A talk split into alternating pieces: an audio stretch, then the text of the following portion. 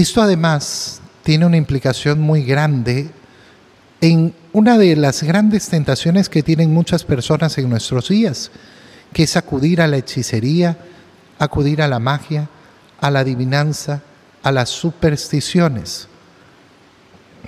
No, no, es que, es que yo acudo a la magia blanca, a la magia buena, que no busca hacer daño, sino que busca defenderse de los males que me quieren hacer. ¿Quieres defenderte de los males que te quieren hacer? Vive la gracia de Dios. Comulga, confiésate. Y sobre todo haz actos de humillación, que son los actos redentores que nos unen a la cruz de Cristo. No existe magia buena. No existe la hechicería buena. No existe la brujería que hacen los católicos. No. Toda brujería, toda magia, toda hechicería solo es un pacto con el demonio. Cuando yo voy a donde una divina para que me diga qué va a pasar el día de mañana, cuando me leen las cartas, estoy haciendo un pacto con el demonio para que me diga el futuro es de las cosas más horribles y tontas que un ser humano puede hacer. Hacer pacto con el demonio. ¿Para qué? Para saber qué va a pasar mañana. ¿Para qué? Para eh, estar protegido porque alguien me hizo un mal. El Señor nos lo ha dado todo, absolutamente todo lo que necesitamos. Cuando un hombre fuerte y bien armado guarda su palacio, sus bienes están seguros.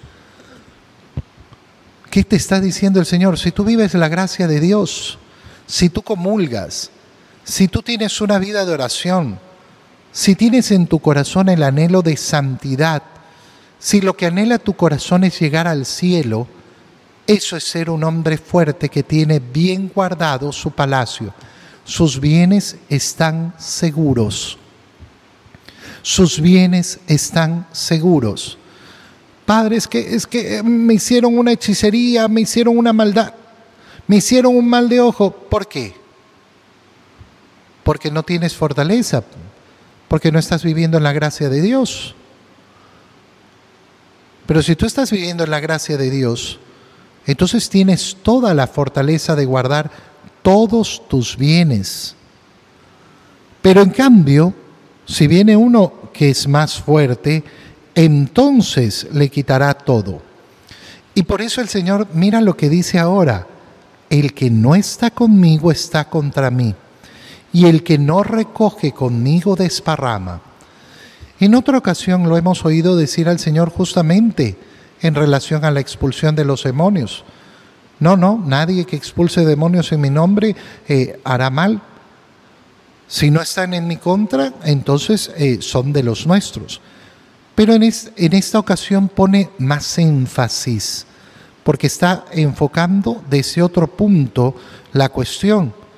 El que no está conmigo está contra mí.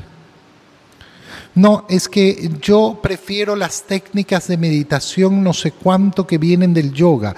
No, es que yo prefiero las terapias energéticas de no sé qué.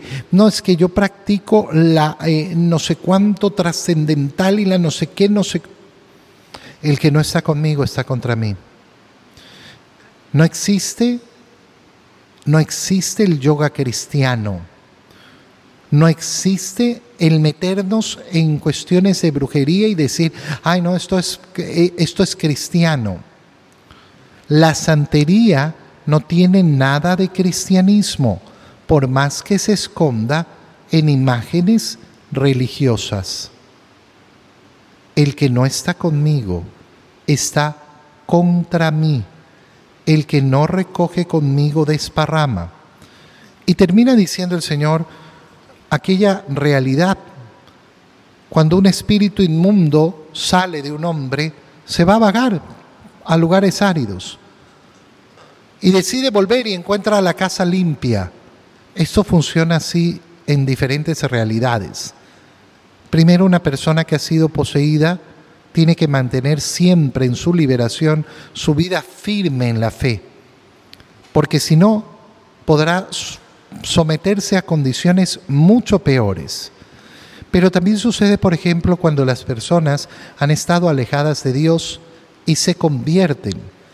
Por ejemplo, una persona que no se había casado, una persona que, eh, una persona que mm, no ha vivido la gracia de Dios y decide en una conversión vivirla y llegan al matrimonio, pero después abandonan las prácticas, después abandonan las prácticas de fe, después abandonan la gracia de Dios. ¿Y qué sucede entonces? Sucede que vienen embates peores. Por eso cuando, eh, cuando efectivamente hay esa conversión, uno tiene que mantenerse firme, firme constantemente en la fe.